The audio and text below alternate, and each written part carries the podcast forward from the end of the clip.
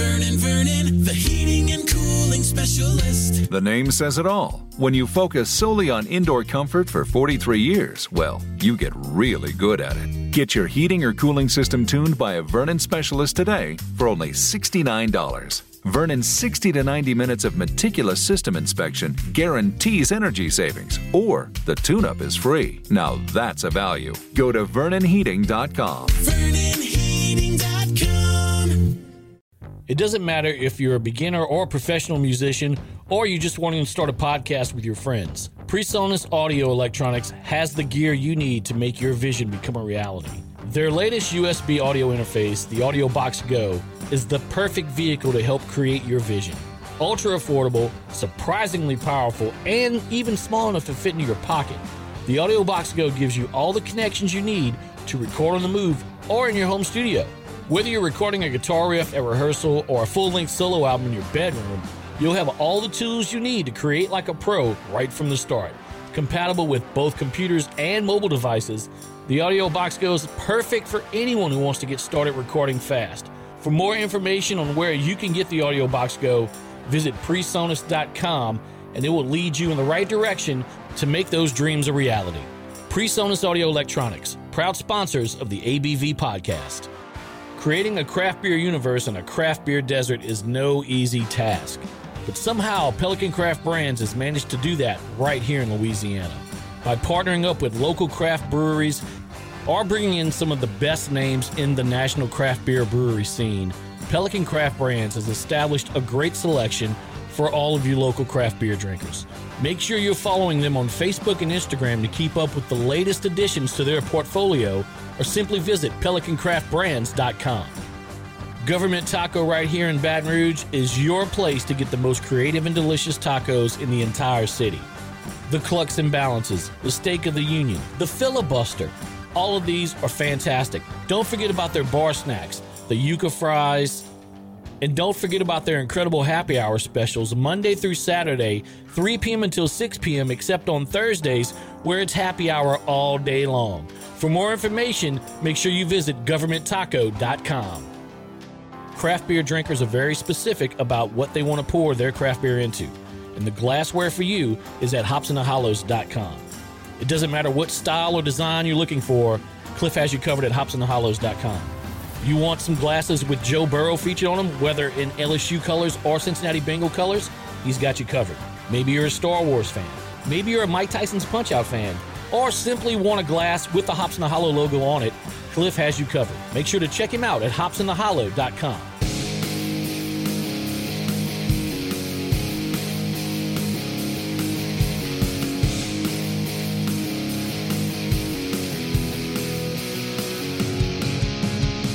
Craft beer, cocktails, wine, and spirits. We like drinking them and we like talking about them too. And we do both right here on the ABV podcast.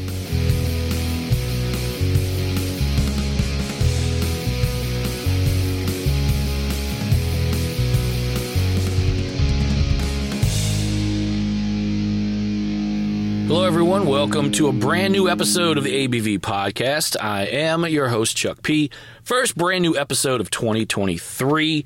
I hope none of you guys made New Year's resolutions to stop listening to the podcast because that would not be cool. Uh, so hopefully you're still sticking around and enjoying all the nonsense that I bring to you uh, a couple times a month. Uh, this episode, the first episode of 2023, was supposed to be up at the beginning of January, but there's some things going on, work related, uh, personal things as well. I just didn't have the time to put the episode together and get it out. But now, here it is, available for your ear holes to enjoy at the end of January. This episode was recorded at Pontoon Brewing over in Sandy Springs, Georgia, right outside of Atlanta. Uh, Jay Ducote, my hetero life mate, partner in crime, also on this podcast as well with me. Uh, we were making a trip to Asheville, North Carolina for my 50th birthday. We're making some stops along the way. Stopped off in Atlanta, stopped off in Knoxville to see his brother Eric until we made our way to Asheville and did some stuff there. But we stopped off in Atlanta and were lucky enough to get over to Pontoon Brewing and sit down with uh, Kris Kelleher, who's with Pontoon Brewing. Sit down their tap room in Sandy Springs and uh, have a podcast, enjoy some beers, and just catch up on the latest of what's going on with Pontoon Brewing. They're about to open a second location. Uh, not quite ready yet. It might be now as this airs, but back in uh, mid December it was not. So that's why we're at the Sandy Springs location. But that's going to be opening soon. We talk about that as well. So kick back, relax, and enjoy the newest episode of the ABV podcast, first episode of 2023, with myself, Jay Ducote, and Kris Kelleher from Pontoon Brewing in Sandy Springs, Georgia. Other than that, they're like, screw this, I'm not doing that. So I'm like, well, we like our dark beers. How do we make, you know, porters or, or just lighter dark beers? And so I tasted them. I was like, holy crap, we got to replicate this. Yeah. So it was a Czech dark lager. Yeah, they do. Um, Parleaux does that style very yeah, well. They did. They did. I don't think we pulled it off near as good, but I think we did a pretty damn good job. And then we're like, all right, well, how do we keep playing with this? Because usually we'll do like four or five stouts in a row, then we'll get a little backed up on shelves and stuff like that. Because just you can't drink those that fast, especially in the pontoon fashion. So you got to make something a little lighter. So hopefully this one kind of fits that bill for a lot of folks. You know, it'll release here in a couple weeks. Get them through the holidays, and then hopefully we start seeing some warmer weather, and we can go back to the fruity craziness. Yeah. No, this is really good. I like it. Chuck, what you want to do uh, first, or how, what order you want to go in? Uh, good question. Uh, also, I've, I've been recording, so uh, Good. Cool. just letting that letting y'all know. That's always so smart. That, that's what I. It's Yeah. funny. I was just shooting a video for uh, Suwanee Beer Fest, and I told the I told the marketing. team, I said just push record. It, it- you know, we'll edit the heck out of it later. Yep. We'll, Yeah. we'll delete it. We'll line it up wherever we need to. But That's that's, right. just the naturalness is, is way better. So yeah, smart yeah, move. I started. I started deciding like I'm not going to do these show intros anymore like I normally do. I'll just record Mm-hmm. You something. do that in to- post. Yeah, Yeah. just like now here's the podcast, and then we just jump into conversation. Definitely. Okay, so let, let's just keep rolling with it for ABV podcast. Yeah. So let's just let's keep let's keep talking beer. Yes. Uh, so Forget I said anything. Edit, delete. Edit. Cut, yeah, cut, yeah. cut edit that, and cut post. that. Edit and post. Clearly, I've never edited a podcast, so all the wrong language here. But you know, Everyone likes the raw behind the scenes stuff. Mm-hmm. That's what I've learned. Uh, so yeah, we we're drinking the Schwartz, which is uh, Pontoon's uh, newest Schwartz beer that literally Kris handed to us off the canning line. So Yeah. it doesn't get much fresher than this. Yeah, that was pretty cool getting it right off the canning line uh, and five percent ABV uh, and uh, yeah, a little uh, Schwarzbier reference uh, to, of course, uh, Spaceballs. yeah. Are you guys huge Star Wars fans? Yeah, Absolutely. Yeah, D- D- Chuck huge. I, I certainly am a, a decent Star Wars fan. Describe huge. I appreciate it all. I am apparently in quite the minority there. Not a huge Star Wars fan. I apologize if that hurts some views No, here, no. but you know, when they first said that, they're like Spaceballs. I was like, oh shit. I guess I need to go Google this and figure out what the hell Yeah, Spaceballs what the fuck is Spaceballs? is. But I was definitely in the minority. So our uh, our brew team came up with that whole entire label, recipe, everything. It was pretty cool to kind of put that all together for them. But nice. Yeah, no, it uh, it definitely turned out. And you guys can officially say you'll probably be the third and fourth person to Whoa. taste that beer. Sweet. Look at that. Yeah. I'll We're take special. it. I'll Yeah. take it. Uh, the Schwarzbier, of course, a, a dark lager. Uh, so uh, it's got some, some toasty notes, some, some roasted malts, um, but but just a drinkable beer as well. Nothing, uh, nothing's gonna you know, blow vanilla, anybody away. No lactose. Yeah, no adjuncts, just- no fruit. No what? Are you sure that's from Pontoon? Did It's- we? Yeah, right. Like, hold on a second. Y'all did say you were at Pontoon, right? Don't worry, lots of that Yeah. coming. Yeah, right, that's coming. Right, right, right. Yeah, we picked the most non-pontoon beer to introduce and, and start this podcast. We did a good job.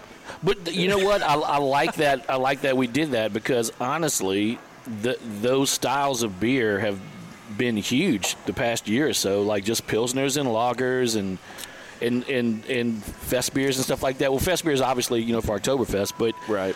as uh, as we like to call them back in uh, in Louisiana, crispy boys. Yeah, the uh, the market has been interesting and obviously in favor of what I like lately. You know, last year we saw a little bit of, you know, for the past three to five years, everybody's been like, lagers are coming back, lagers are coming back. Yeah. Last year they, they kind of did come back. Um, you know, some breweries really lean into it. We probably made more pilsners and, and lagers and just, you know, light, easy drinking ales than we ever have before. Um, and, you know, knock on wood, we're going to kind of double down a little bit on it next year. Um, so I've just finished kind of putting together our 2023, you know, limited section.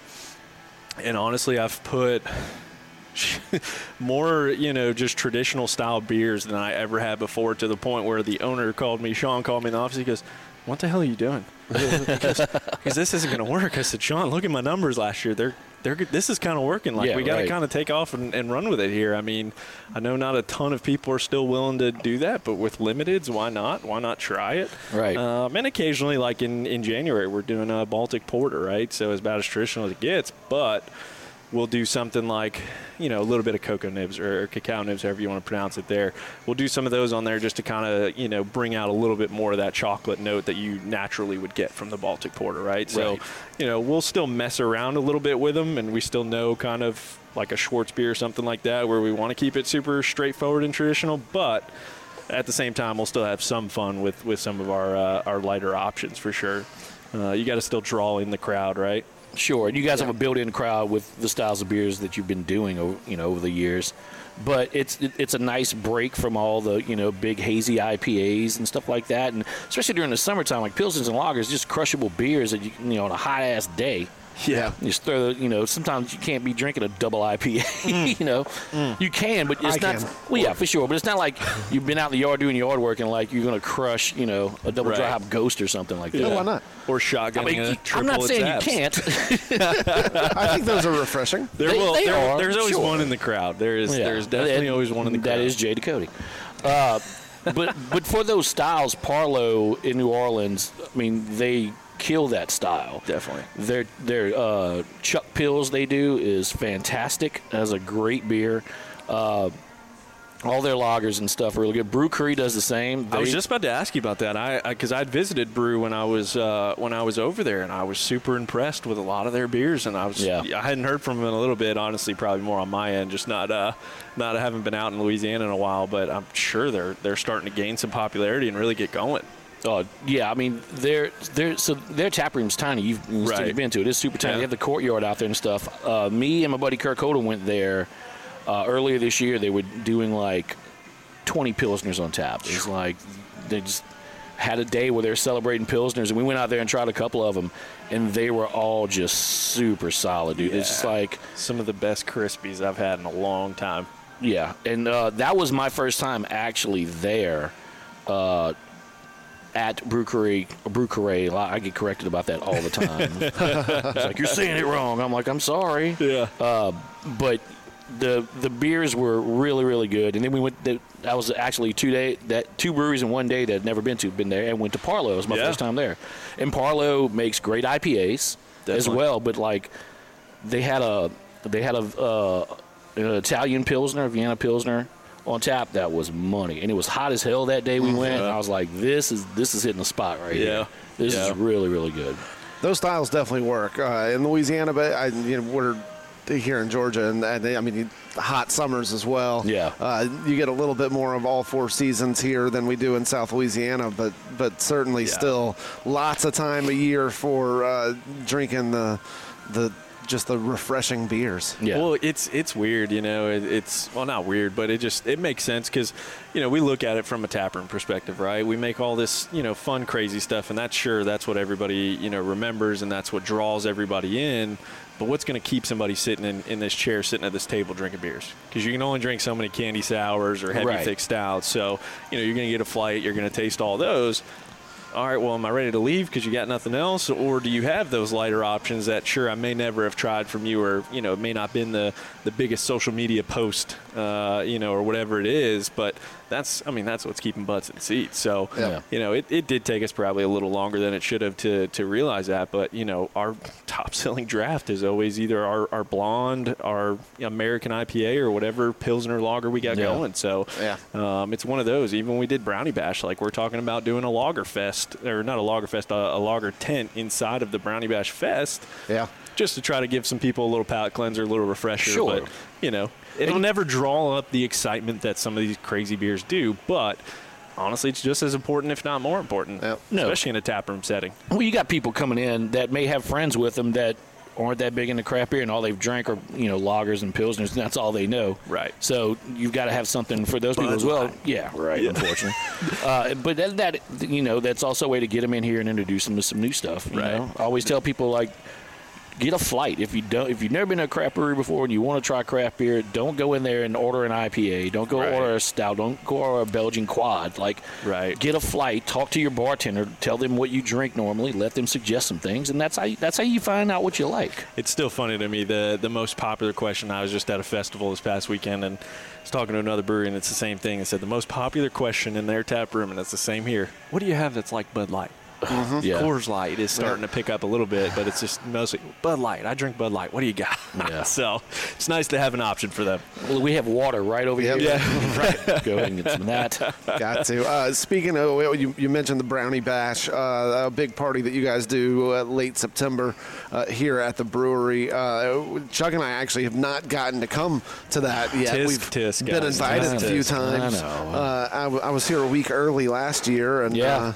The year before, I know all the, the Pelican Craft Brands guys came, and uh, and Chuck and I weren't able to come. So tisk tisk indeed. Uh, but we're marking our calendars for 2023, uh, and, and hopefully we're gonna we're gonna make it happen. Uh, but the the the brownie bash. I mean, you're, you're celebrating your your brownie and style stouts, Right. uh, primarily, right? But I mean, but it's a big beer fest at the brewery.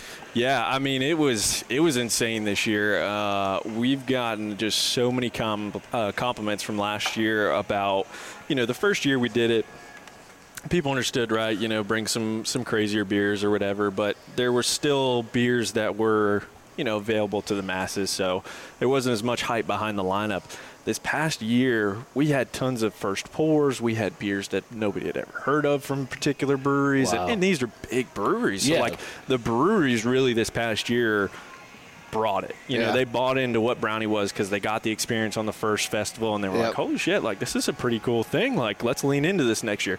We have people now that are making beers specifically for Brownie Bash. That's that's awesome. and, and again, we're not talking just ho hum of the, the the mill breweries. Like we're talking some of these big, you know, mass producing breweries or some of the most hype breweries. And Rattle like, off some of the names for people that don't know, and, you know, look for something they could expect for, for next year. Um, honestly, Do I need to pull up a list? Yeah, let's pull up the list. Let's go through, and uh, we'll have to hear some favorites. I had some interesting favorites, like Vitamin Sea is always pretty high on my list. Um, obviously, we have the 450 Norths of the world coming. Parish actually, Yep. I think, uh, came out this past year. Yeah. is They coming did, this year. Yeah. Um, so we had some Louisiana folks in there. Obviously, the Urban South folks we always have come over. Nice. Um, King State came I'll, out. I'll, get with, Um, I'll get with my crew at Urban South as well. yeah, Lips has sent some stuff. We had some big name breweries, and then we had some uh, some younger folks that were really trying to get their name out there, but it had some of the hype already drawn behind them. So um, we had Xul out there. I'm sure you guys have had some Xul beer by now, so right? Chuck, we're, I have been a few times, but we are heading to Knoxville as part of this trip, uh, and we'll go to Xul and, and You Knox. got to stop there, yeah. Uh, Cool. Okay. Yeah, that's that's that's probably going to be Tuesday night. Uh, so like, we're recording this on a Monday, FYI. Uh, Yeah. It's going to be tomorrow night. and by the time people hear Yeah. it, it's going to be Right. January. So cut that. Cut, cut, cut, that- that's how podcasts work, right? Just say cut that, and some, Yeah. somebody cuts it on the back end. Sure, Uh, exactly. that's not relevant, but yeah, we're I'll put a mark we are almost certainly going to Xul tomorrow night. Yeah, Brad and the guys at Xul have just, oh man, the amount of growth they've had and is is ridiculously quick. Yeah. You know, it's what every brewery kind of dreams of, and those guys have, you know, won medals left and right on some of their even just nice traditional beers and stuff, and, and some of their core lineup. But then just the branding itself and the beers that they're making and pumping out over there is Yep. is unbelievable. Cool. Uh, yeah, I've, I've been a few times. My brother lives in Knoxville, and uh, and I've, I've been over there a couple times. It's it's been awesome. Excited to take Chuck over there. Yeah. yeah, I'm looking forward to it. And uh, yeah, so so how does so Brownie Bash is not it, it- obviously as you're talking through this, it's breweries from from around the country, uh, certainly around the southeast, that are bringing beers to this and participating in the fest. Definitely. Uh, are they are they brewing? Uh, that's like specific style of beer, or they bring in whatever they want? Yeah, so we leave it pretty open, um, and so obviously they know it's it's mainly around our, our brownie stout, uh, our brownie batter stout, but uh, you know, if we told every brewery to bring a stout, there's only so many of those you can drink. So we've Yeah. kind of left it to where, like, hey, we just want something hype, something new. If it's something nobody's ever had before, we'd love to have that. You know, we are buying the beer too, so that Sure. obviously helps that fun part of it. Yep. Um, you know, you're not donating your your $300 six dollar or whatever you want to charge for Sure, it. But sure. um, we really leave it open. We obviously get a, a ton of stouts because people are like, all right, it's a stout fest. I want to make sure I have a stout. Um, we get a lot of the IPAs and things. Uh, and then uh, really we have breweries like us that are known for their sours as well that bring some of Yep. those sours. So um, it's it's it's harder to find some of those lighter beers like we were just talking about. Yeah. But um, I think, you know, after doing it for two years, like I talked about this year, we'll probably have a little lager tent um, and allow good- some folks to bring some, some more hype, you know, Yeah. lighter styles. I think it's a really Yeah. good idea to essentially just say we're going to have a lager tent. Yeah. Anybody that wants to put uh, you know a lager in there, let us know. Yeah, Yeah. go do it. Um, Yeah, so I'm And- looking at and, the and that way you have a few. I'm looking at the lineup from from this year's Brownie Fest. Yeah. Vitamin Sea, Barntown, Tampa Bay, and Genius, Barrel Culture, Yeah. uh, Parish, Bottle Logic, Angry Chair, 450 North, J. Wakefield, Yeah.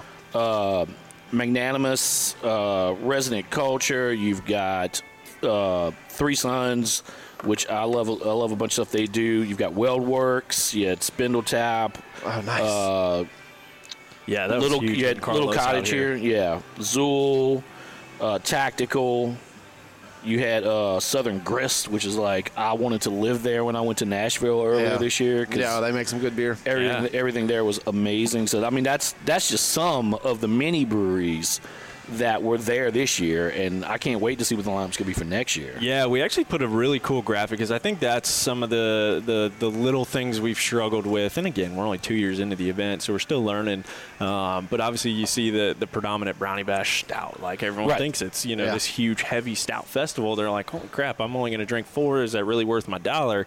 So we actually put out a really cool graphic. I was just pulling it up um, about the uniqueness, kind of like we were talking about of styles. So we had obviously the 34% stouts, but we had 25% sours, 23% IPAs, 11% lagers, and 7% of all the other kind of crazy funness. So Yeah. it is, it does turn out to be quite a good spread. Uh, you know, predominantly, obviously, your your top three there, and, and what we're most known for. But um, you know, it definitely ends up being a good spread. That even if you don't like stouts, you're going to find a beer there that you're going to like, you're going to enjoy. Uh, we had over 150 beers there last year, which is just Yes. Wow. insane.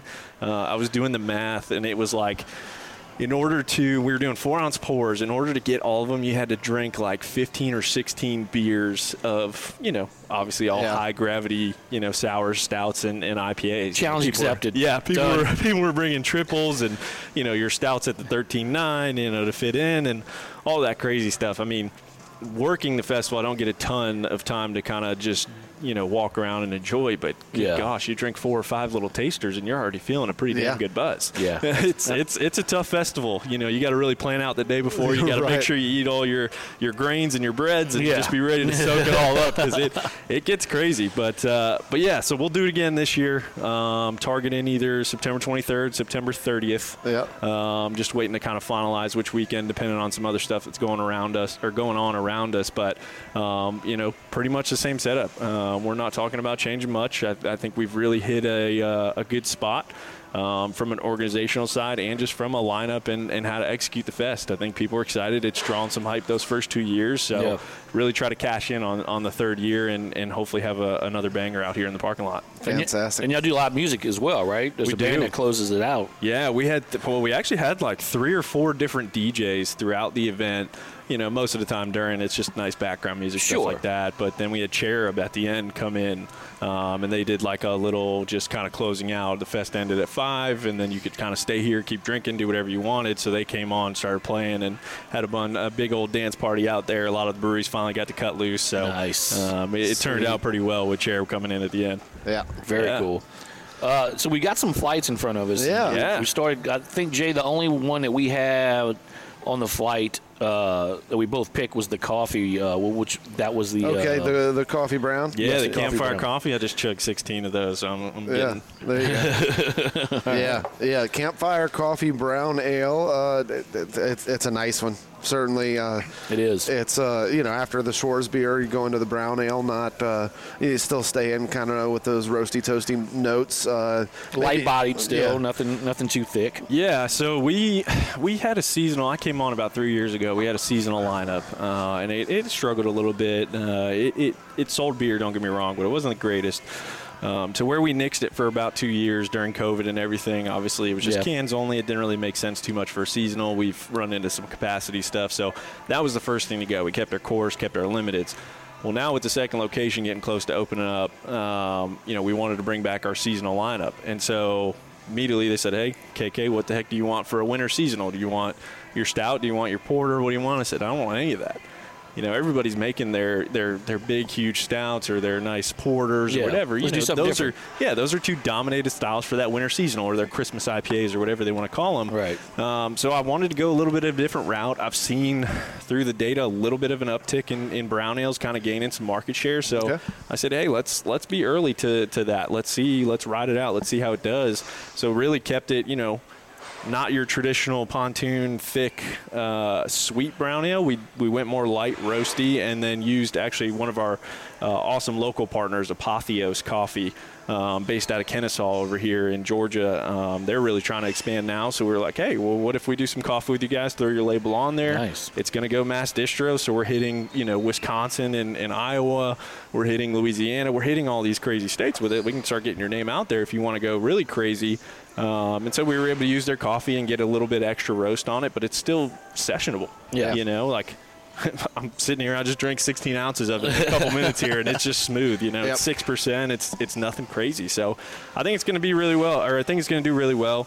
Um, we sent our first batch down to our local distributor and a few out of states not too long ago, and it, it sold out pretty dang quick. Nice. Um, to where they're yelling at me now for some more, so I got to figure that out here pretty quick. But like good, shit. good problem to have. But yeah, just super. you got that second brewery open. Yeah, Yeah, yeah, absolutely. exactly. So fun to bring back the seasonal lineup. Really, really good, strong start.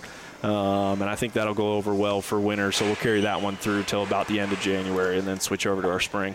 I've got a pontoon sour up next, the Captain Cuvée Grape. This is a uh, five brewery collaboration with uh, Pontoon, Urban South out of New Orleans, also Imprint Beer Company, 450 North, and Cushwa. Uh, it's, you uh, go. the, the fruited sour with grape hard candy, grape blueberry, boysenberry, Whoa. and black currant. Yeah, so pretty crazy one. Uh, obviously, all the breweries you name there, it's it's it's a hell of a thing to be a part of that group. Um, and so it was uh, kind of like some Jolly Rancher flavors is where it really came from. Uh, so a couple of the breweries I've I've had 450 Norths, I've had Urban Souths. Uh, rendition of it, we got grape. Um, what's the flavor we went with? So we we kept it nice. We it didn't get as thick, honestly, as probably as we expected, but um, I think that actually makes it a little more sessionable of a sour. But Yeah. honestly, it it kind of hits all the notes in my opinion. You get a little bit of that Jolly Rancher kind of grape flavor if you remember uh, Oh, yeah. Eating those in middle school. Your teacher passed those out to you when you get some good grades or you answered a Yep. question or whatever it was.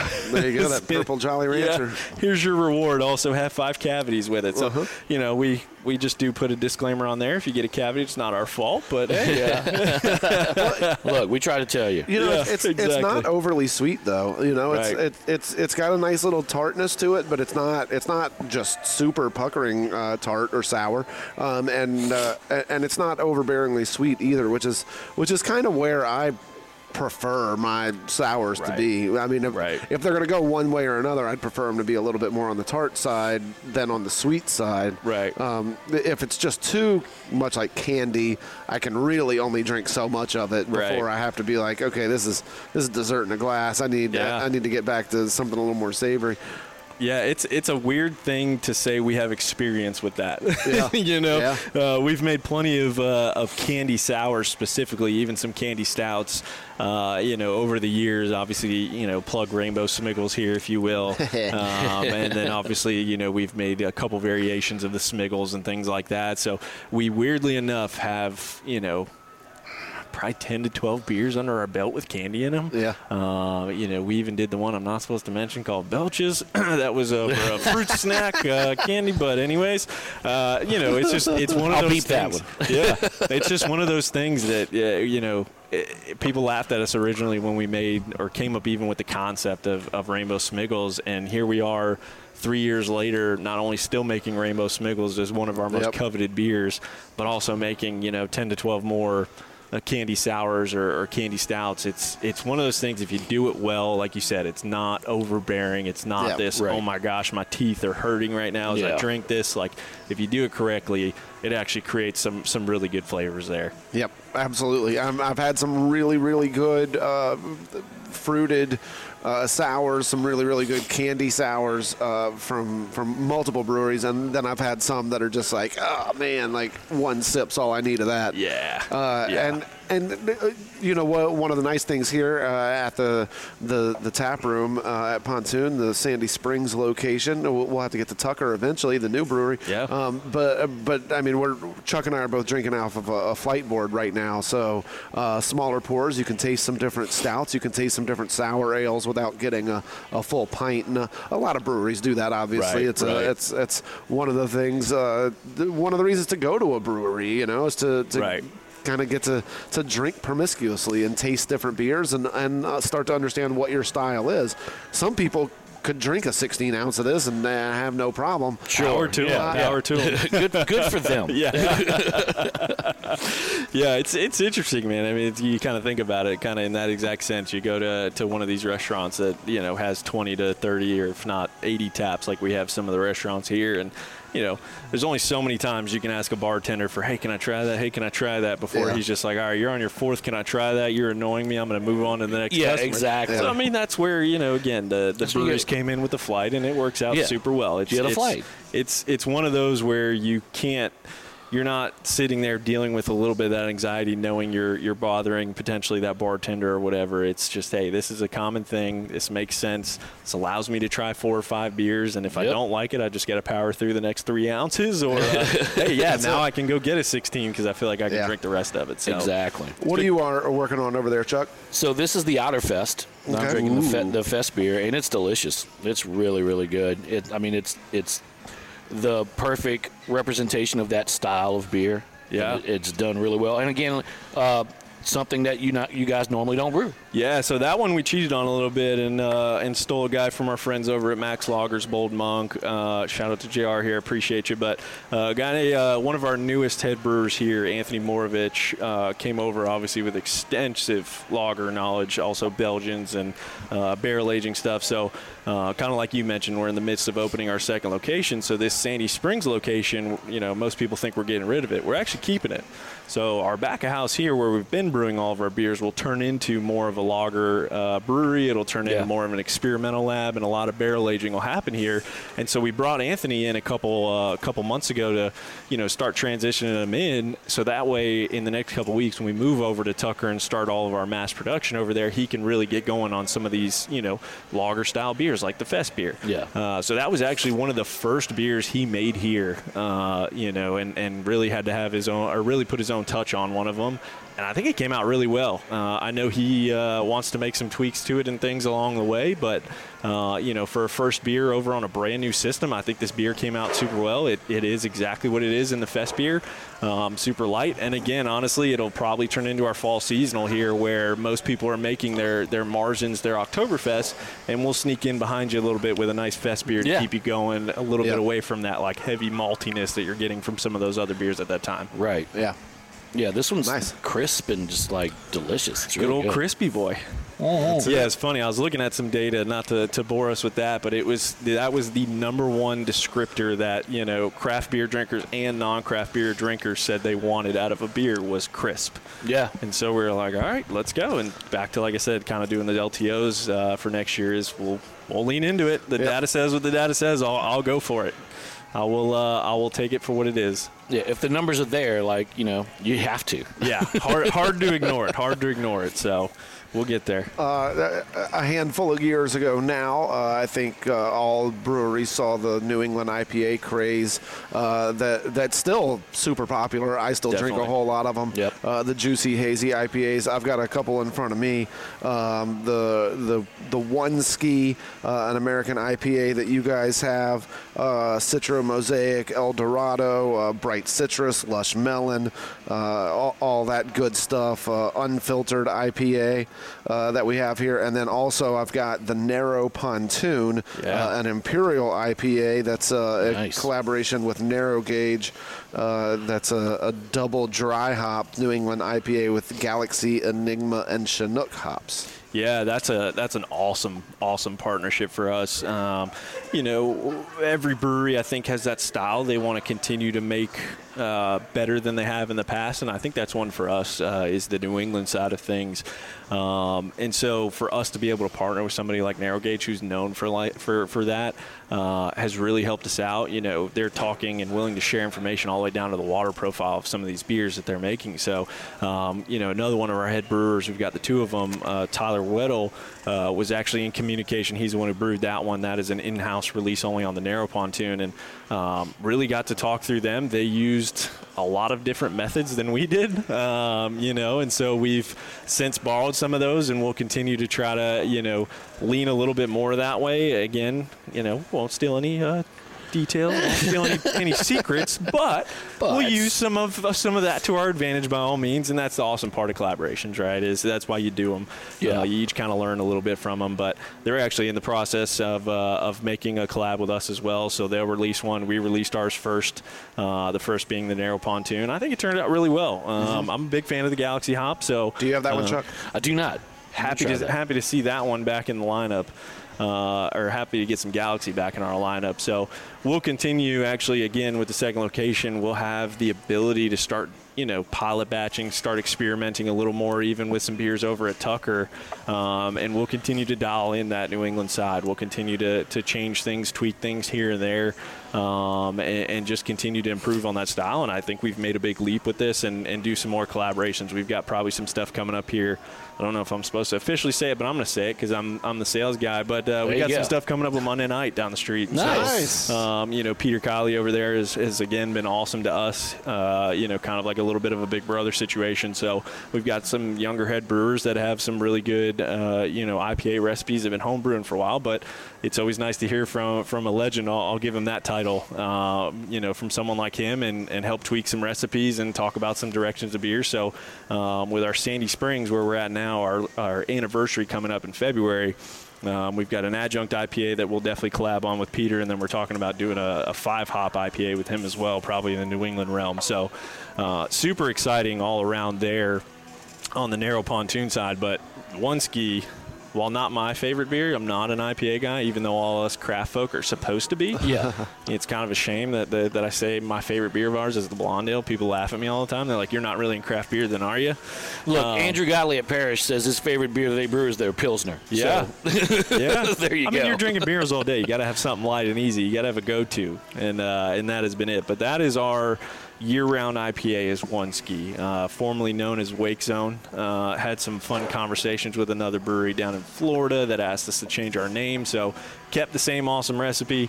Uh, switched up the label and the name a little bit to, to make them happy, but um, it has since taken off since we've done a, a full rebrand of our cores. Yeah. Um, it's now, you know, it's almost statewide in Publix. We're in like 166 Publixes with Oh, it. wow. It is selling at just a ridiculously quick rate, uh, you know, on draft and in cans. But it's definitely our number one seller by far. I think just a nice, crisp, kind of dry American IPA.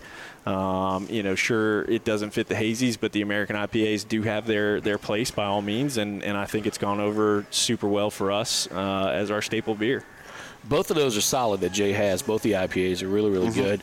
I'm drinking uh, the Rise or Die Trying Yeah. Rye IPA. And Gnarly Barley over in Hammond used to have a rye Rest, IPA. rest in peace. Rest in peace. Which I mean, Jay and I drank a lot of. Mm. That was such a really great beer. So when I saw this one on the menu, I'm like, I've got to try it, and it's Yeah. really, really good. The I ra- like this one the, a lot. The Radical Rye PA, man. Yeah. Oh gosh, that was a good beer. it was a really good beer. No, it wasn't. uh, That wasn't a New England style rye P rye IPA. But it this was, is. This is right. England the- style. the- this one is, and it's, it's really nice. Uh, that uh, gnarly barley beer was uh, w- was almost more West Coast, but with some rye in it.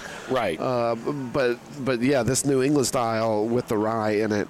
Uh, yeah, maybe just like a little extra spice from that rye, Mm-hmm. Right. Uh, instead of uh, you know instead of putting oats in there to cream it up a little bit Yeah. or, or something like that. You're, you're getting the spice profile from the rye, but then you're still getting uh, that that juicy mouthfeel and uh, all the the other New England IPA hop profile. Yeah, and that's exactly where we kind of wanted to go with it. Uh, I think if we leaned full into a rye IPA, I, I, I don't think it would have been as popular. One on a shelf, Yep. um, Sure. But two from a flavor, right? How many people really go for for that rye spice kind of uh, Yeah, IPA, it's- right? it's they the just acquired they want taste. the crusher, yeah, Yeah. yeah. So you kind of smooth out some of those rye characteristics with the New England side of things, and I think the combination of the two has gone over very well. That's actually, you know, normally we don't bring back our limited time offerings, but we did that one last year, and it, it went over so well. We brought it back again this year, um, you know, and, and that's kind of how we do it. If, if a limited takes off that well, we'll bring it back a second year Sure. and do it uh, another random month. So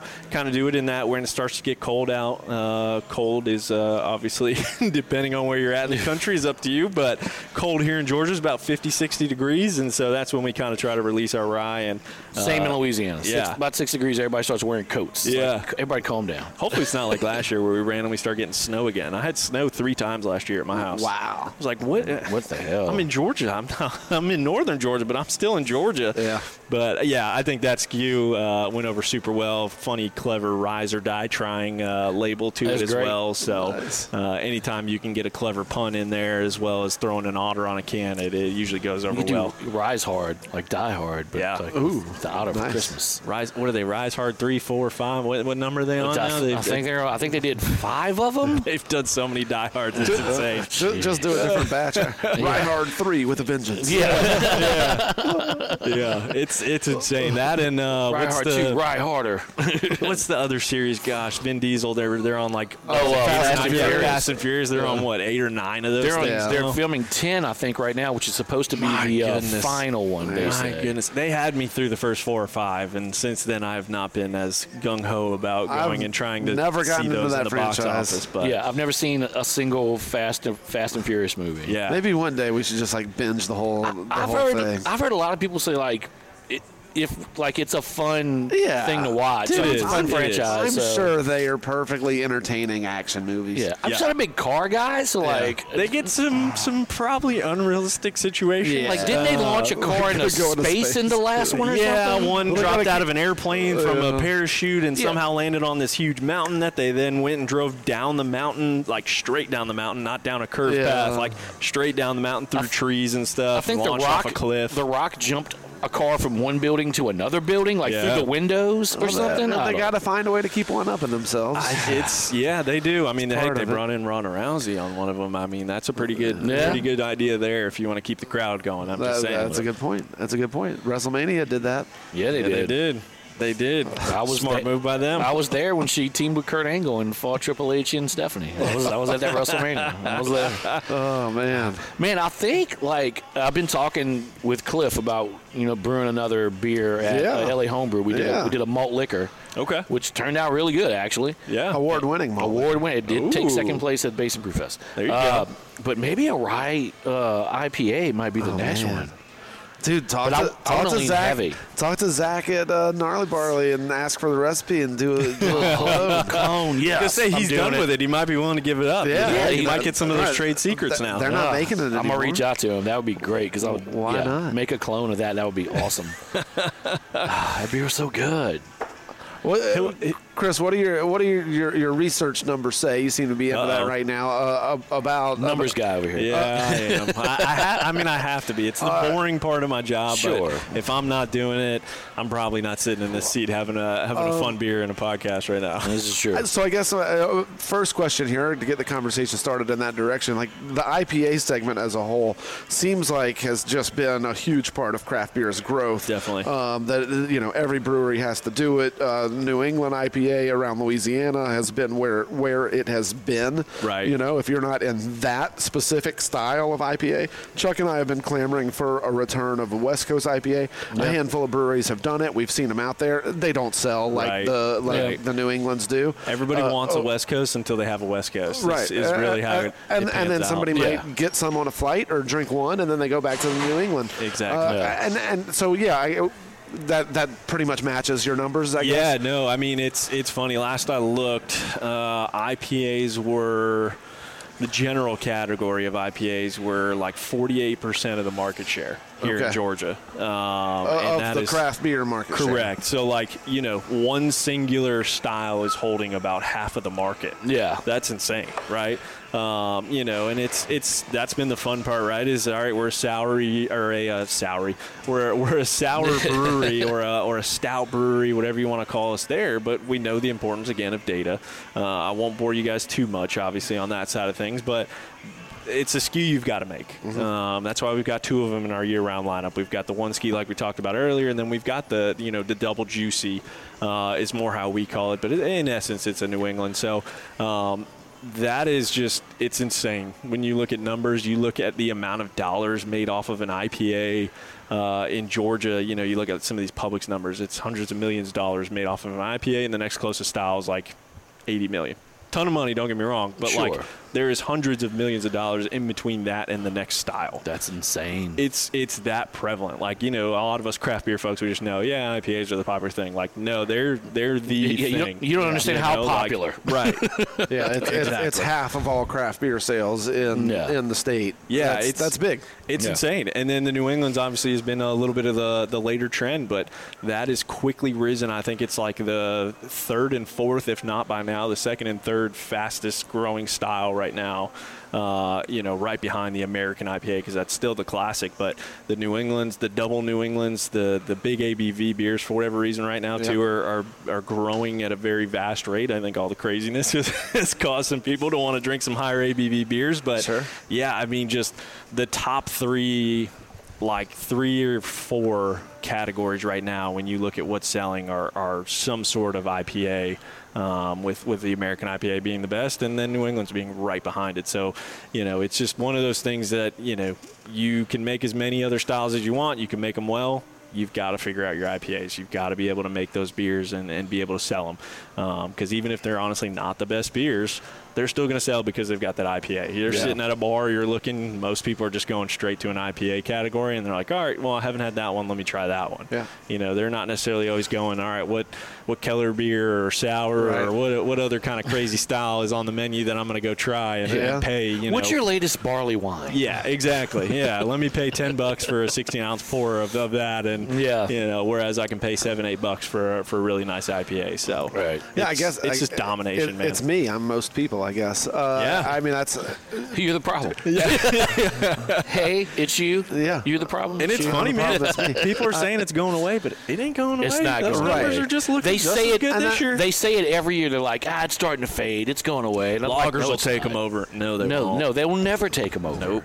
well, and and not not amongst craft breweries because your your lager your your loggerheads are are unfortunately your Bud Light drinkers. Right, You right, know, right. Uh, it, it would be great. It would be great. Everybody listening to this that that loves Bud Light every now and then, drink a local craft beer that's a, a lager, Yeah. a pilsner. Right. It's that Uh, simple. Find find you something. They're out there. They're in the market. yeah, right in the market that a craft brewer is making.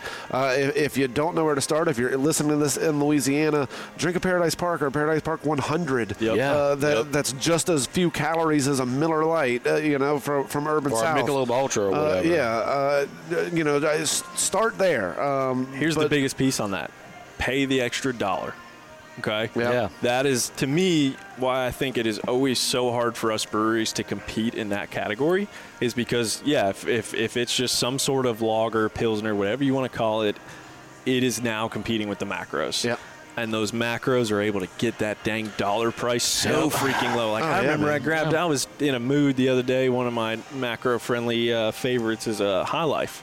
Sure. Dude, I went to Dude, I like High Lifes. I went to Kroger, and over the weekend, I bought a six pack, 16 ounce six pack.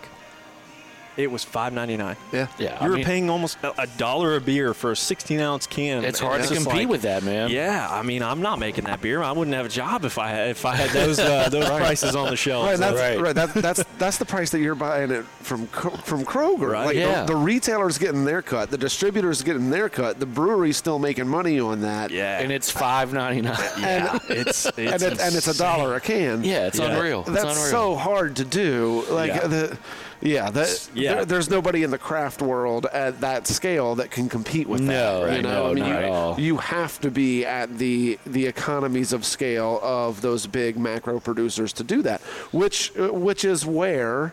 The, the the buds and the Millers and the Coors Sure, and the yep. Coronas and the Dos Equis of the, and the Heinekens and whatever of the world right. uh, it's where it's it's where they're winning that volume game, just like Coca-Cola and Pepsi. Will no craft soda producer will ever be able to compete with what those guys are doing. We're here in Atlanta, the home of Coca-Cola, but like, Yeah, but you know, I mean, it's just like the, the the the what they have going is just an economy of scale that no one can compete with, uh, and and good for them. They've built that over time, over decades, Yeah. over over centuries, um, and it's a good business model at this point in time. It- but it is.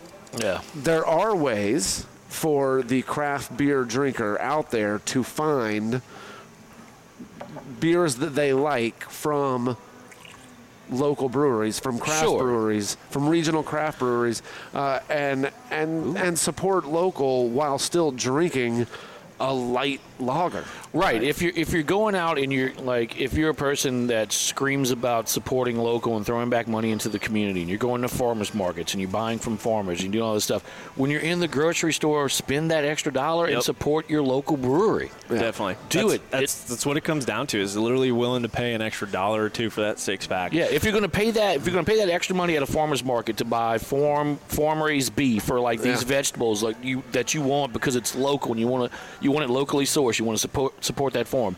Think of your craft brewery in the same Yeah. way. That's what you have to do. You spend that extra dollar to support them, put money back into the community, in, into that brewery to help them, you know, sustain themselves and keep it going and brewing great beer. Right. Yeah, I, and it's it's really cool of late.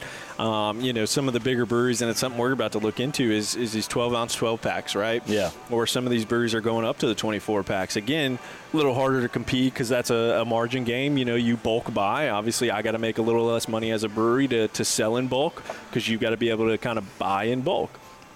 But again, some of these breweries that are able to do it, that are producing hundreds of barrels of, of this singular beer a month, they're able to get into some of those bigger splits. Yep. And now they're really starting to try to compete with those Yeah. macros. Because again, you're talking maybe two or three dollars, right, on that 12 ounce 12 pack of Tropicalia versus Yep. 12 ounce 12 pack of Budweiser or Yep. whatever, right? So, um, yeah, obviously big plug for for drinking local and things, and and it's really going to cost you, like I said, an extra two or three bucks to do it. Yep. Most of you know, very good point in the food game, same thing. It's going to cost Yeah. you an extra two or three bucks to to get the local farm eggs or whatever it is there. I mean, it's it makes a massive difference, and and honestly, I think you're getting a better product, but Yeah. you know. No, for sure. I mean, if you value that much giving giving to the farmers and like you know in supporting local, then it needs to carry over to your local breweries as well. Right, right, exactly.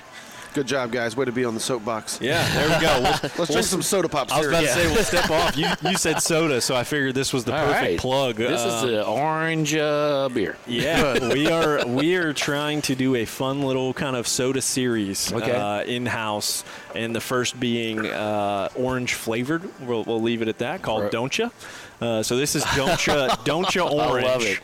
It. It's I even got a fun little Oh, nutritional at fact that. on the on the back end there for, Oh. for a really official label. Wow. Yeah, Wow. Uh, mostly Okay. jokes within that nutritional Okay. label, Mhm. but uh, it, it definitely.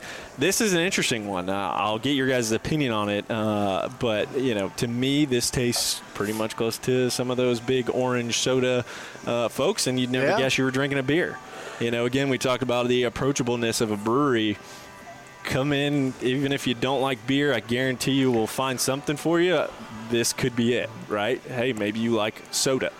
We'll do a grape one. We're going to do actually a Cheerwine one, which is super popular here in Georgia, so that should be fun.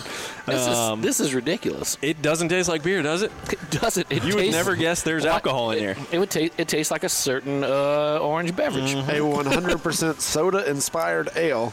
Uh, beer isn't any part of the recommended diet, but we think it's awesome and we drink it anyway. Yeah. I like it. Adjuncts, orange. Perfect. this is this is delicious. It I is, mean, it right? Just like if there's people out there that feel like they don't want to drink beer because they don't like the taste of beer, whew, come get you one of these Mm-hmm. because it does not taste like beer at all, and it'll probably put a hurting on you. Yeah. Yeah. Five percent ABV. That's Y'all- crushable. Y'all, y'all do put some uh, cane sugar in here to do, uh, sweeten it up. Wow, Yeah. that's really good. I actually like that a lot. Yeah, it's it's it's been an experiment we've been working on for quite some time, and it's nice to see this one kind of come to fruition. Um, we've played around a couple times, didn't really like it, and finally dialed in. It's it's more about the base beer. Uh, obviously, we can get orange flavor all day, any day in, in a Sure. beer.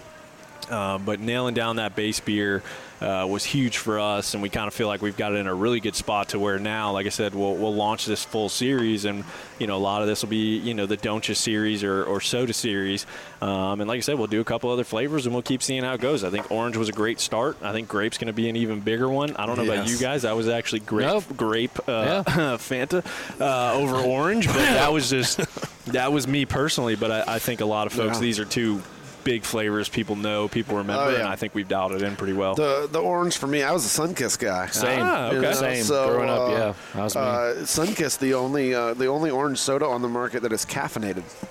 really? Yeah. I didn't know that. Uh, okay. Yeah, uh, Diet Sunkist, no caffeine. Regular Sunkist, Caffeine. uh, caffeine. Interesting. So uh, that was like one of my road trip uh, drinks as well because it because it had caffeine. Yeah, I mean, fair enough. Yeah, Sunkist. Uh huh. I mean, this it's is. been a while since I've had a Sunkist. Oh, I could tell. I could have night used some Sunkist. Sunkist probably on that ride back from uh, Louisiana last Yeah. time. Yeah, oh my yeah. gosh, the energy drinks weren't even cutting it at that point, guys. Dude, Like, that's it when it's bad. Like that's when trouble. Yeah, Yeah. you're drinking Red Bulls and stuff, and it's not even phasing you. Yeah, That's, yeah, yeah. People driving next to me were like, "Why is this guy swerving a little bit? He's going back and forth. He must be drunk. Wait, it's 7 a.m. What? No, Like what's what's happening right just now? getting really, really tired behind Yeah. the wheel. so for, for those listening who don't know, so uh, Kris here with, with Pontoon, we're at Pontoon Brewing in Sandy Springs, Georgia, uh, is part of the Pelican Craft Brand family back home in Louisiana. Uh, they distribute the beers there, and for the annual Zapp's Beer Fest, Kris was down representing Pontoon. And uh, look, we were having a great day. The weather was perfect. Uh, the beers were flowing, and uh, towards the end of it, started getting a little crazy. Uh, started shotgunning lots of beers. that is all Carlos at Spindletap at Spindletap. So it's twice. Carlos's Carlos's fault. It is See, I- 100% Carlos's fault. That sounds about right. Yeah, okay. I was thinking it might be those crazy guys from Seventh Tap, Jose and uh, Colby. They, they, yeah, they were they were heavily involved. Don't get me wrong. They were, but I they think were. I'm pretty sure. I mean, tough to remember, but uh, I'm pretty sure it was all Carlos's idea to start shotgunning beers at that point. Which, Yeah. well, beers, seltzers. I mean, there Oh, were every- triple yeah. IPA. Like there was all kind of crazy stuff. I think somebody shotgun stout, and uh, it got weird. yeah, it got crazy. I was just standing back there, just drinking with everybody, and they started yelling at me to come shotgun beers. I'm like, I don't shotgun beers. They're like, Chuck, do it. Go be a pussy. And I'm like, yeah. All right, you called me out. I'll do it. And then I did like five of them. And then uh, oh, Rick Patel with Mid Tap was Good old Rick. Good old you Rick. get ricked. We got ricked. He was like, after party at Mid Tap, let's go. None of us were prepared for that. No, so everybody packed up and went over there, and Oh, we were like, I we was still, there. Yeah, we're like, are we still going to shotgun? He's like, I don't have, I don't have canned beers here, and he's like, hold on a second. He ran in the back and came back with a 12 pack of High Noons. Yeah. and we proceeded to just go outside and start shotgunning High Noons. Yeah. And trying to, uh, you know, mangle a crowd such as that, uh, you know, it, it started out with just like, oh, look at those six dudes in the back, uh, shotgun and beers, ha ha, those guys. Next thing you know, you look around, and the circle was a good four or five people deep. Oh, yeah, like it yeah. was insane. It was a lot of I us. was showing him some videos of it. I, I think that was the first one we did. The second one yeah. literally just got even bigger, and I'm just like, Rick. I'm just like, holy crap! You're careful. And when You're swiping in my Yeah. photos over there. You got to be careful when you're doing. Calm down there. There's Calm the down. proof of the canceled flight. Yeah, there you go. Yeah, there, there it you go. is. Yeah. Uh, yeah, Jay took Jay did a TikTok that day at Zapp's, and there's some footage of us shotgunning towards the end of that TikTok. I remember that. I was like, oh, there I am shotgunning beers. Like, Oh uh, yeah, we we got into it uh, as well. We we joined the fun, uh, joined the fray. yeah. Yeah, but like afterwards, you got um, entangled with some youngins I did. that were hanging out over at Mid some and they were they were actually That's a good way to put it. Yeah, they were at Zapp's Beer Fest and then followed us over to Mid Tap. And then, like, so you had a flight at like 6 a.m. out of New Yeah. Orleans to come home, and you were like, "Yeah, I'm just gonna stay up and party, and then drive, you know, to New Orleans, turn into my rental car, jump on my plane, and head back home." But no, that did not happen according to plan, there, Kris. Yeah, so I am a very, you know, usually a very detailed, plan it fully, completely out down to the minute. So Yeah. first of all, again, shame on Rick for throwing a, a, a big hook in the plan and, and kind of messing it up. You hear that, Rick? Yeah. Shame. All, all Rick's, Rick's, fault. fault. Yeah, but uh, yeah. So for once in my life, I said, you know what? The girlfriend always wants me home early. Fine, we'll we'll we'll come home early. I'll book a 6 a.m. flight. No big deal. I'll go return my rental car. You know, at like 11 o'clock at night. I'll sleep Yeah. at the airport for a couple hours. Hop on the plane, sleep some more. Boom, fresh Sure. day. I got the whole Sunday. I can recoup. You know, do some Yeah. laundry, get ready for work on Monday. Yeah, there's your recovery. Sure, yeah, oh, yeah, you're Bound- fine. That's You're bound good. to work. Yeah. And then Rick happened. So we're and then Rick happened. We're sitting at Rick's place, and I get the beloved email that says, "Hey, by the way, we just canceled your flight. You're not going to make it home tonight, sir." Canceled. And so I'm sitting here, pretty drunk at this point at 11:30, trying to figure out what my next move is. And then, like you said, there were some youngins. I thought I could keep up with with the young folk, who Look, said, "Hey, That's me every day. yeah, there's uh, Rick's is getting close to closing. There's another big place uh, just down the street. You want to go have some more beers? You know, sure, why not? I got nothing to do. I don't know what my next move is. Why not? Did you remember where you went? I have no idea. Couldn't tell you. They directed me. I just followed, and next thing you know, I, think- was in. I think Did they you were, go to Fred's? I think they were. there was a to pool the- table. There was. Uh, it was under an underpass. They, oh, it was so Duvix or Ivar's, probably Ivar's. Yeah, they were going that direction. Yeah, There Duvix or Ivar's. There was talks of Uncle Earl's. There was Duvix. There was Ivar's. Uh, they took me home, and then uh, and then I I said. I do luck. remember that actually. Yeah, I remember dropping Yeah. you off now.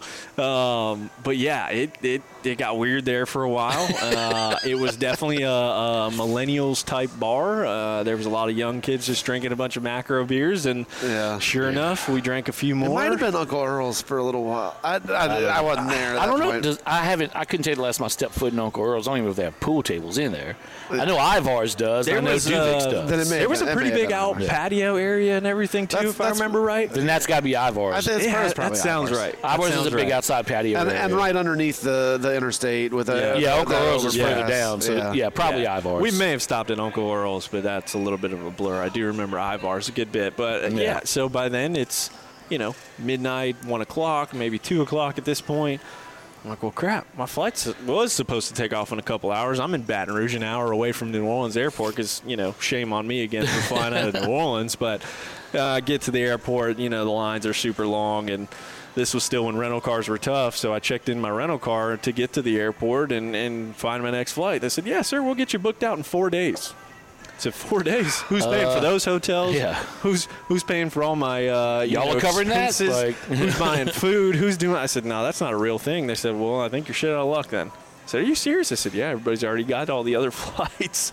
So I said, all right. Wow. I mean, honestly, if you would have called Pennigy and just been like, "Hey, Yeah. I'm stuck here for four days," Cash cra- or uh, he- couch crash. He probably would have put you up for sure. Yeah. and then we, we would have just got you drunk for four days and then sent you back. Yeah, there would have been a lot of missed emails, Yeah. and there would have been a lot of people pissed off at me. But yeah, Sure, it would have been a good time for me at least. Yeah, yeah, absolutely, hundred percent. It would have been a possibility, but uh, but yeah, the you know New Orleans at that point to Atlanta Drive isn't that bad either. I It at wasn't, that and- po- at, and- at that time, it might have been pretty bad. Yeah, So considering. I'm originally Since you from. hadn't Uh, slept. and- I'm originally from Fort Lauderdale, living up here now in, in a little bit north of Atlanta, Georgia. So it's about a nine, nine and a half hour drive. I've done that drive plenty of times, no big deal. Yeah. Completely fine. However, Not in this from condition. New Orleans to Atlanta, it's only about seven. So I was like, Yeah. I got this, Yeah. no big deal. So I went back down, rented the, the same car I just checked in, grabbed it again, and said, hey, this time I'm checking it in in Atlanta. Those seven hours felt like 14. Oh, my God. It was bad. It was bad. There was no sleep, obviously, at that point, like I'd planned. There was still, you know, some some lingering effects of alcohol. You know, there was the hung, the hangover finally kicking in. A little bit of water. I had to pull over probably, like I said, every every 45 minutes to an hour to take a nap. Thank God for those rest stops. Yeah. Uh, man, roll down the windows, park under a tree, crash for about 30 minutes, try to get back on the road. It it took me all day to get home, and normally that that isn't a big deal, but that seven-hour drive felt super long. It was rough. Well, we're drinking some dark beer now here at Pontoon. We're One of the- transitioning. It's one getting of the dangerous. things that Pontoon is known for, the dark beers. Uh, the Pontoon Brewing Ribbon Cutting is uh, the first one that we've cracked open. Yeah, this is a blend of bar- barrel aged brownie batter stout aged for 20 months in a port wine barrel and barley wine aged for 11 months in stainless steel. Stainless steel. 13.9% on this bad boy. Yeah, so we've, we've mentioned it a couple times, but we've obviously got the Tucker location, aka the Lodge, uh, opening up. We we finally opened our tap room. This building's been in the works probably for about two years, two and a half years now. Uh, and we finally were able to open the tap room over there about six, seven weeks ago.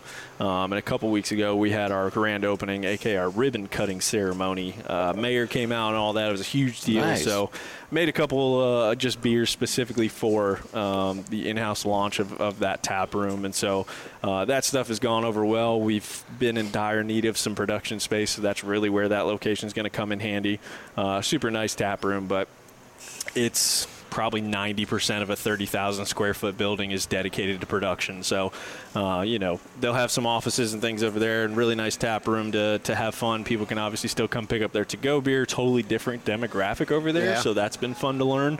Um, but really just getting that production, which luckily right now we are in the midst of test batching this week um, to be able to get the full go and start moving all of our permanent uh, production operations over to there, which will be super awesome. But just having that tap room over, it, it's a huge difference. You've now Yeah. got two streams essentially of, of tap room revenue compared to just the one, um, and then obviously distro too. But it's honestly a popular move nowadays. You know, a lot of folks are, are either opening up a brew pub as their second location or a small little tap room, whatever Right. it may be. There's dollars in that, and there's tons of margin obviously in that as well. So if you can do it, if you can afford to do it, a lot of breweries have started making those moves. I think we're up to like over 200 placements of breweries. Really, there's only probably 160, 170, but that's because a couple people have two, sometimes three locations. Jekyll, I think, has like four or five. Um, so it's becoming a popular move. We mainly did it for production. Um, just because we've maxed out this space now Yeah. for the past couple years, which has been awesome. But um, I am dying to obviously get into that. For sure, I am, I am in desperate need to get some more beer out to the market so I can stop getting yelled at by so many folks. But uh, yeah, it's it's been a hell of a work in project or uh, work in progress. But I think we're we're finally seeing the light at the end of the tunnel. Yeah. Yeah. That's good, dude. I mean, yeah, that it's it's a headache for sure. You know, not being able to get the beer out into the market that you need to get. But hopefully, with this second location, you guys can start crushing it again and get the beer, get the core beers out there, and just make Yeah. everybody happy, Yeah. including your bosses. Yeah, exactly. exactly. The contract brewing has not been fun. Those margins are not fun. I appreciate everybody that's helped us out, but that is not fun. Yeah. Would not recommend. But you got to do it sometimes. Zero out of five stars. Mm-hmm. Would not recommend. Uh, Jay, what are you thinking about this uh, ribbon cutting? So, uh, I mean, I like it. It's, Yeah. uh, Sound a little hesitant there. Well, thank you. Uh, I, like to, I like to keep people on their toes. Yeah. I'm on the edge of my seat now. Yeah, like, wait, did, did he really like it? Yeah, because he a- waited. I, I, well, let's see. It's unique. It is unique. It is different. It's Yeah. like a stout and a barley wine had a baby. Right, Exactly. I'm, You know? I'm drinking it. I'm enjoying it. I'm trying to. I'm trying to pick out the notes. I'm getting like the you know the the chocolatey notes Yep. and uh, and the the stout notes first and foremost. Yep. But then like it's just it doesn't. Stay quite as heavy. Uh, It fades in that barley wine Yeah. kind of style. Yeah, I, I, th- I think it kind of starts with that brownie batter stout, and then it finishes with the barley wine. Yeah. Makes it a little crushable. Uh, Yeah. Not that, Yeah. not that I recommend crushing this one at 13.9. Yeah. Eh, I mean, to each his own. To each his own. Right, but I've got a better chance of drinking this bottle than I do of the next couple bottles. Oh, I'm crack wow. open Okay. Here, but okay. you know, now I'm yeah. excited. Now I've I'm been really I've been known to crush a fourteen percenter. You know. Uh, yeah, you were you were rushing me at little uh little little uh village. Little cottage? Little Cottage, Why can't. I get that right? Yeah. Because I'm thinking Little Village in Baton Rouge. That's why. Uh, you were yeah, like, because no, our goal yesterday was like we we visit the brewery, have a beer. Next, let's move on now. Try to hit as many breweries as we can. Right. And Little College had a uh, little college, little cottage drink. You'll get it right the fourth time, I think. Maybe the fifth. Little cottage. It was a cottage. It, Cottage. I'll drink now. That was, see, there you go. they had they had a stout there. It was like a little house of horrors. Yeah. Yeah. First off, they were playing nothing but metal music, so I was super Yep. excited about like hardcore metal.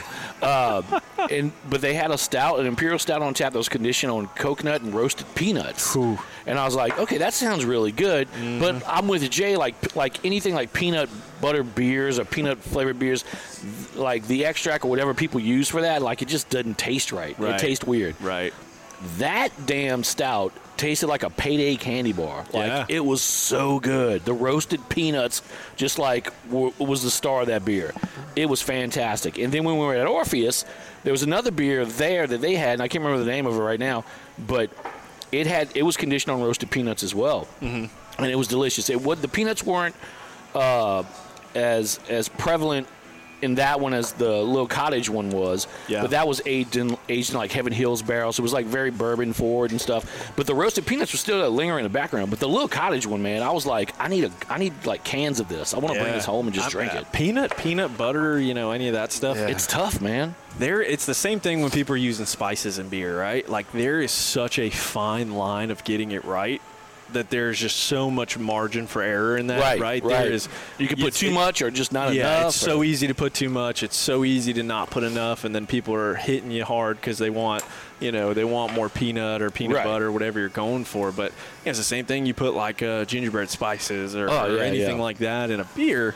It's really hard to dial in. It's It a- is really freaking hard. And, It's a and we- fine line to like where you need to put what you need to put in it. and luckily, our team here, you know, lessons learned over the years is. is As I watch you try to get through that wax, Dude. Um, I love learned. wax on a bottle, then I hate wax on a bottle. So we've we've learned the hard way a couple times. The first year we double dipped them because the first time we still saw the the cap come through a little bit, and, And we're you like, don't wanna "That's see not that." Cool, yeah, Yeah. that doesn't look great. So then we we we double waxed them. You had to dig through for about ten minutes, kind of like you're doing now, uh, to try to get those open. And then we tried the pull tab thing in there. That didn't work out Yeah. for us. That so just we snaps off, and you're like, yeah. well, shit, here I am. So we realized we had to we had to just single dip, go with it. You'd see a little bit of the cap, but even now, some of these bottles, just depending, like again, talking about dialing it in, the temperature of wax. Oh my gosh, Uh-huh. if you're off by a couple degrees, you're digging out like you're digging now, or Yep. it's too thin. Sometimes it's crazy, but yeah, peanut butter is. A Great flavor in beer, very hard to do. So when you do find a brewery that does it right, kudos to them by all means. Yeah. And, and we've Now- we've well- had some luck with it. Now- we've, we've had some not so luck with it. I think the difference there, Chuck, is that just having the like roasted, Roasted peanuts. Yes, I- that's what I was about to mm-hmm. say. instead of peanut butter. Yeah. Right. Yeah. That, that think- made the difference. I think peanut butter ends up tasting artificial. Yeah, the roasted peanuts, ta- it tasted like peanuts. I think Like, basically people people putting in some fresh Georgia peanuts like they're boiling peanuts, Yeah. Right, But yeah. letting that flavor sit in the stout while they're Right. while the beer is going through the boiling phase. Yeah. uh, uh, assuming that's how they're doing That's it. yeah, I'm But- sure that's how it is. That's the key, right? You're But, able to uh, boil peanuts. yeah. That makes sense just for the peanut sake. Yeah. Now you're boiling in beer. Why not? It makes more perfect sense there. Whereas, yeah, like you said, unfortunately, some folks are. Uh, you know, sometimes flavors like peanut butter, even like a blueberry flavor, fermented Yeah, out. yeah. Some of these flavors that people want don't make sense without a little extract. Obviously, we try to stay clear of those, and I'm sure that's what these boiled peanut ones do like purees and stuff like that. Yeah, a lot of purees, a lot of concentrates and things like that. It's but there are some flavors that we specifically avoid because we know, hey, this isn't going to taste good fermented, and we're not going to, you know, use a bunch of extracts, and then potentially some of those folks are, are picking up, uh, you know, those extract flavors that nobody wants in their beer. So Yeah. um, it's a fine line. You miss on some cool flavors, but at the same time, you stick true to, to what you like, to what you know, and and it ends up working out in the end. Well, what Pontoon likes and what Pontoon knows is uh, a lot of these dark beers, that's for sure, and the, the sours that we've had a few of. But now the 2022 barrel aged lumberjack brownie spicy maple bacon. Uh, yes. This, yes, please. This was a brewer's favorite this year. We made uh, so every brownie bash. We obviously have our base blend. It's usually about anywhere from three to five barrels blended. Um, we do our 18 to 24 hour boil on them and have foam that way. Um, and then we make anywhere from three to five different adjuncted ones. So this being one of the adjuncted ones from this year was spicy maple bacon. And the brewers, I think, nailed it, and I think they love the hell out of this one. Um, That's fun. it's it's Wow. dangerous. Um, again, that spice note, right? There's a very thin line. Is it too much? Is it not enough? Are they Ah, pissed if it's- they it's didn't so get tough. enough? It's tough to do. It's, it's it, but this is right on What's the ABV on that one, Jay? a lot. Yeah. Thirteen point nine. All He the, all the brownies, yeah, all the brownies are, are right about at that thirteen nine. Man, this is tasty. Oh man. American maple syrup barrel aged 11 months. Buffalo Trace bourbon barrel Oh, aged yes. 11 months. I want to pour this over pancakes. Mm-hmm. like this is so good. This, is, this in the quad we had a little while ago. Oh Yeah. my gosh, you pour those over Yeah. pancakes. Dude. Vermont maple syrup, hickory smoked bacon, ancho, and pasilla chilies. Mm-hmm. Like I get, I get, I get a little bit of the spice on the back end, but it's like it's subtle. It's tickling. Yeah, right. Yeah. It's not Yeah. like it's not it because it's well balanced. You get all the, you get the maple, you get the bacon, you get you get the you get that spice, but it's like everything's working together. But it's not just like a chili pepper beer. Uh, No, no, There's no, a lot right. of chili pepper beers that that I'm that are, to me are just like eh, Yeah, uh, Yeah. cool. Now now all I can taste for the next three hours is, is yeah. I'm is prepping chili peppers. guajillo. Yeah. I'm laughing because actually the year before this, I think in 2021 it was, uh, when we made a Ghost Reaper version of the Yeah. brownie, Whoa. and that's really what it was. It was just a bunch of spiced peppers in there, and you know some folks loved it because they just love They just want that know, heat. the- yeah, the the heat and just oh, sweating while they drink a beer, and they love that and good for them. But that demographic is pretty small, and me being the sales guy, I'm not going to let that happen Yeah. too often. like, oh, so no. yeah, this this I think did a much better job. Kind of again, learn your lesson a little bit. Uh, you know, used a little bit less, a little bit of different peppers in there, and, and obviously kept some other flavors in there too, and not just relied on a spicy stout. Yeah. because that gets a little dangerous. Wow, Yeah, Yeah, this is nice. I like this one. A it's lot. really tasty. yeah, it's good. the the chocolate, the chilies, the maple, the bacon, it all comes through. Uh, it's it's well balanced. The mouthfeel on it's just delightful. Oh, yeah. Uh, and, and that the brownie batter beers are just going to have that, like uh, you know, coat your tongue kind Mm-hmm. of uh, chocolate profile, uh, and uh, syrupy consistency a little yeah. If, mean, if there was one I could probably drink more than four ounces of, it would be this one. bit. Yeah. Yeah. Uh, the rest of them, you know, you drink those four ounces and it's like, whew. Oh, okay. Yeah. Let's, let's on to the next one. All right. Where's my flight? Yeah. But this one, it drinks as it's described. It's it's it, it's a brownie batter maple bacon chili. So you get the chocolate, then you get the syrup, then you get the bacon, and then you get the little heat in the back of it. It's like it just drinks as it's as it's written on the bottle. Yeah, they they nailed this one. I mean, we're you know four yeah we're four years, two years of the festival, but four years into making our brownie batter, um, and it's come such a long way. Right. You know, it, it's. It used to be obviously everybody loved the base, and they still do. But uh, you know, the beginning, the adjuncting of these barrel aged beers, uh, we did a good job. Don't get me wrong, but sometimes we either went way overboard or, or not enough. And I think the year three, year four, we finally found that balance um, of what what isn't too much and what is just enough that still lets the barrels come through, still lets the the base chocolate brownie come through. Sure. Um, and I think you know that's just years of work and, and trial and error, and, and we've really got a good team now that that I think has nailed it uh, and kind of figured out those ratios. I mean, it's it's in the in the craft beer world, it's very rare that a brewery comes out of the gate with a with a, a new beer style that like is hundred percent. Even the even though the the your audience, your your drinkers out there might think it's like really great, your brewer's gonna be like, nope. this is not how I wanted it to be. Like I need to take it back and like you know. You're hitting the hot button there. Well, I mean, it, you know, it's uh, from working in a brewery myself. Yep. I, I know how that goes. So It is hilarious. Our packaging manager, Davis, that you guys met earlier, uh, you know, he's one obviously packaging off our beer, gets to, to taste the final project first and, and make sure it's dialed in on a carb rate and all that stuff. But uh, the amount of times he tells me, yeah, it's uh, it's what it says on the can. It's not what I would drink though, but it's uh, it's, it's what it says. You know, our, our brew team makes God rest their souls. Uh, they, they make a lot of are they all beers. dead? What happened? Yeah, I know, right? they make a lot of beers they do not uh, or would not drink. Uh, but you know, I feel again, like that's a thing in like the brewery world. Like is. like brewers understand. Like you know, they're going. In, it, this is a business. You're here to make money. Right. You know, of course, you want to brew styles you want to drink, but at the same time, you're like, I have to understand. I need to brew beer for the mass audience out there that's going to pay for this beer to keep me employed to brew beer. Right. You know, that's why you have your limiteds and your one-offs and stuff like that, where you can do stuff like taproom only. You know. Right. And make the brewer happy. I'll, I'll say I'll say two words that they always get. Uh, just you know, the hair on their skin raises is super fruits. oh man. so we obviously make a ton of in-house super fruits. Those are our obviously you know thick smoothie style sours.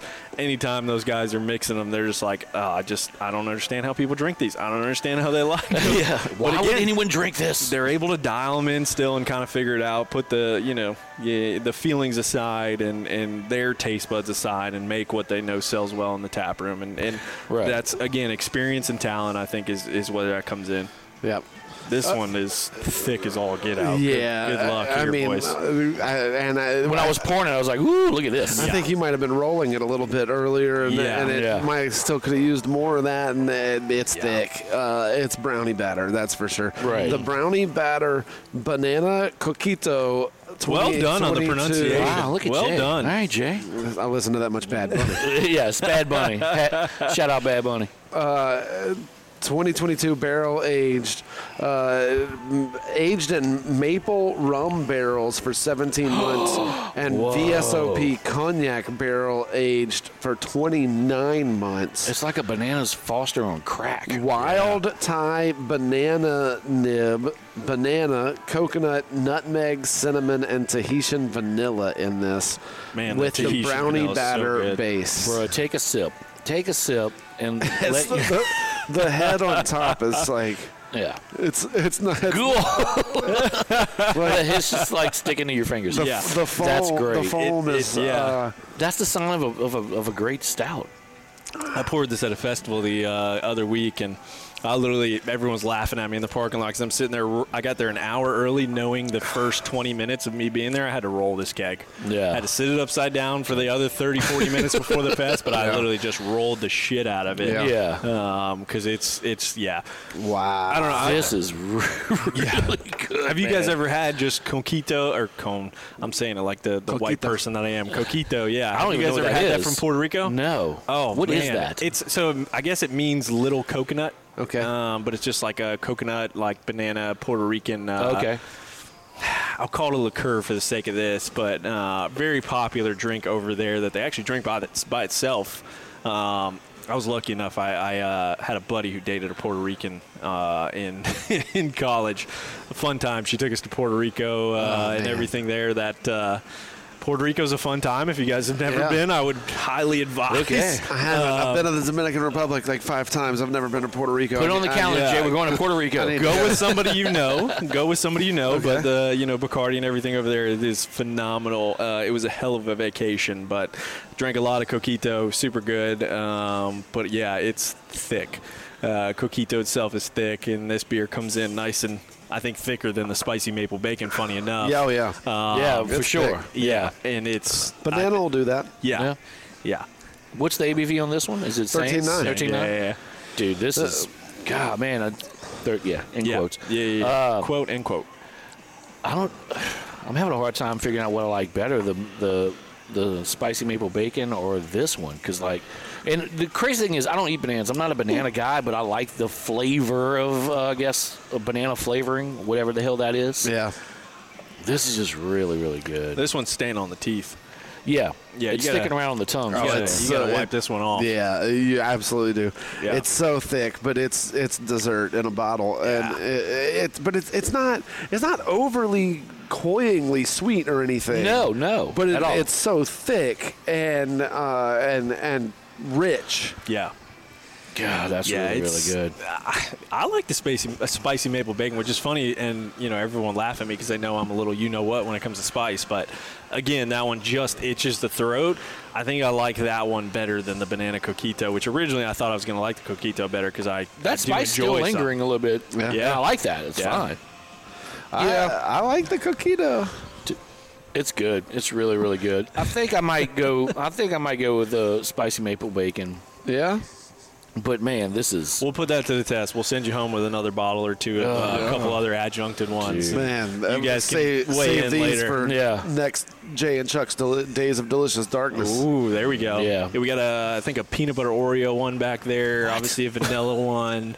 We've got the base. I'll get you guys too. So there's definitely some some other fun adjuncted ones. Like I said, we usually do gosh. anywhere from three or four to, to seven of them sometimes Nice. uh, on the That's adjunct base. fantastic. Well, Kris. Thank you for the hospitality, man. Thank Yeah. you for hosting us here at Pontoon. thank you for Uh, having me, man. Good to see you again. It's been too long. Let's try not to make that a thing. Definitely. I love having you on the show, and uh, everything you brought out for us has been fantastic, and I, I truly appreciate that.